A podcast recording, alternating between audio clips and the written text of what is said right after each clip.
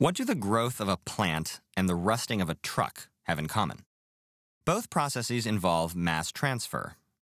In this video, you'll learn how to apply the concept of a control volume and the law of conservation of mass to real-world scenarios like these. This video is part of the conservation video series.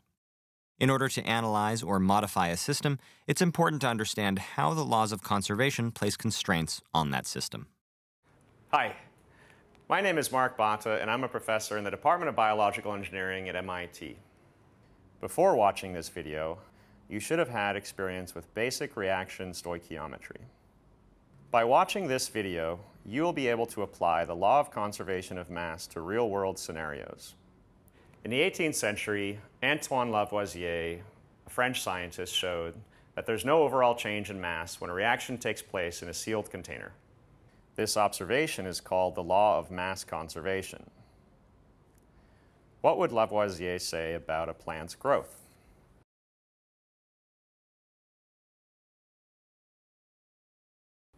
Or a car rusting? Can conservation of mass be applied to these scenarios? Of course it can. By using a conceptual tool called a control volume, we can more easily apply the law of mass conservation to these scenarios. What is a control volume? A control volume is a fictitious boundary that separates a system of interest from its surroundings.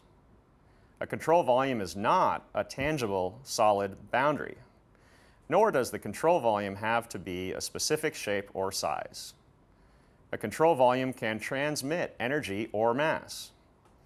A control volume should be seen merely as a tool, and defining a control volume is a matter of convenience. Depending on the question being investigated, some control volumes may be more convenient than others. Before we go back to the growing plant or the rusting car example, let's go through a more visual example to illustrate the idea of a control volume. Here we have a sink filling with water. What if we wanted to know how much water is accumulating in the basin? What control volume might we choose to help us answer this question? What if we were to define the faucet as our control volume? We could look at the flow into and out of the control volume. Would this give us enough information to figure out how much water is accumulating in our basin? No. What if we define the whole bathroom as our control volume? We could look at the flow going through all of the plumbing in the bathroom. Would this give us enough information to figure out how much water is accumulating in our basin?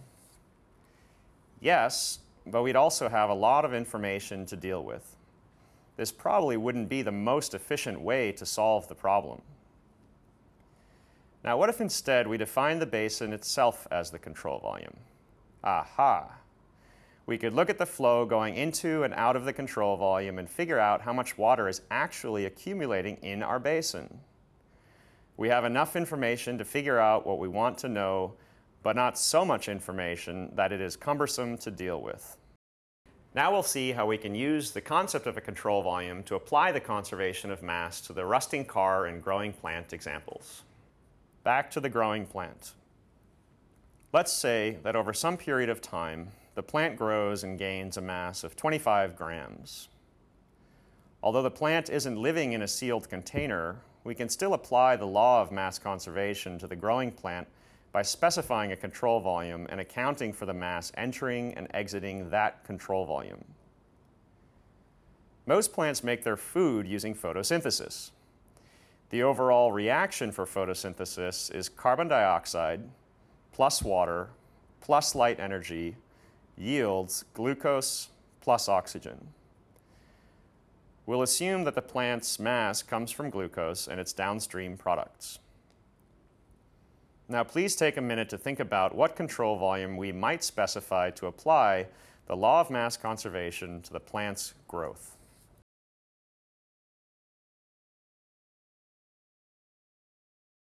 If we think of the plant as our control volume, we can apply the law of conservation of mass to perform a mass balance on the system. Any mass that is accumulated in our system must equal any mass that entered the system minus any mass that left the system. This is the law of mass conservation. What mass is entering the control volume? Carbon dioxide and water. What mass is exiting the system? Oxygen Drawing a diagram like this helps us keep track of the information that we know and the information that we don't know. Note that we ignored the light energy because we are performing a mass balance. We can substitute 25 grams in for the accumulation term in this equation. Now please pause the video here and see if you can figure out how much carbon dioxide and water entered the system and how much oxygen exited the system. Please continue playing the video to see the worked solutions.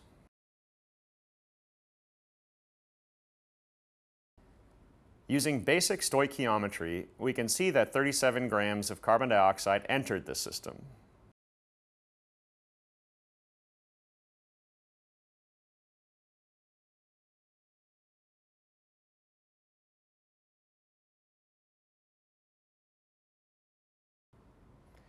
Fifteen grams of water also entered the system.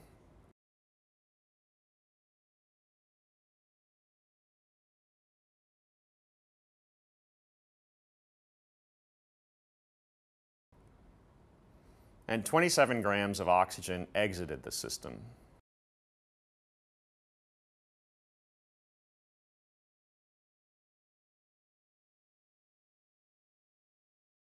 We can compare these results to our mass balance and see that our inputs minus our output equals the mass gained by the plant. So, the law of mass conservation not only holds, but it gives us important insight into the process of a growing plant. Fantastic. Now, let's turn to our next example, that of a rusting car. The car has rusted, but the rust has fallen off of the car, resulting in a decrease in the mass of the car. Measurements show that the car has lost mass. But has mass really not been conserved? Let's think about this scenario a little more carefully what's actually happening when a car rusts? Can we write an equation to explain what is happening chemically? Rusting happens by iron oxidation. This reaction can be written as oxygen plus iron translates to iron oxide. Measurements show that the car lost 10 grams of mass. Now please take a minute to think about what control volume we might specify to apply the law of mass conservation to the rusting car.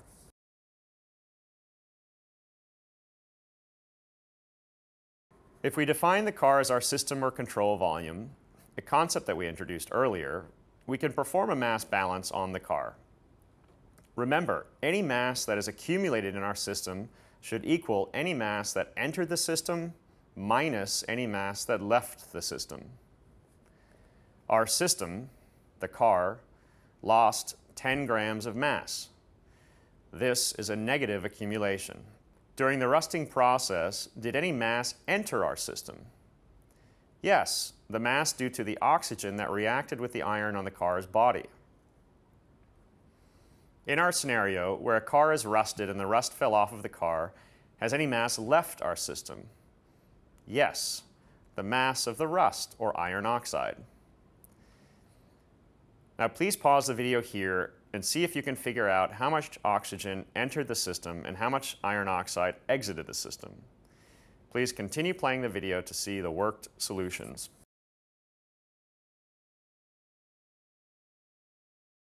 Using basic stoichiometry, we can see that 4.3 grams of oxygen entered the system.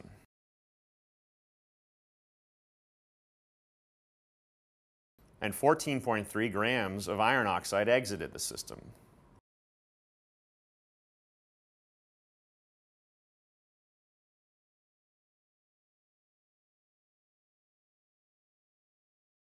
We can compare this to our mass balance to see that our mass in minus our mass out equals the negative accumulation of mass of our car.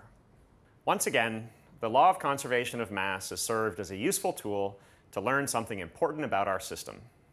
This video illustrated how the law of conservation of mass can be applied to real-world scenarios.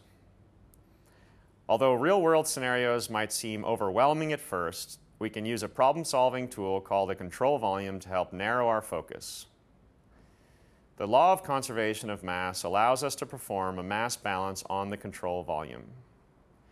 In other words, any mass that has accumulated in our system must equal any mass that entered the system minus any mass that exited the system.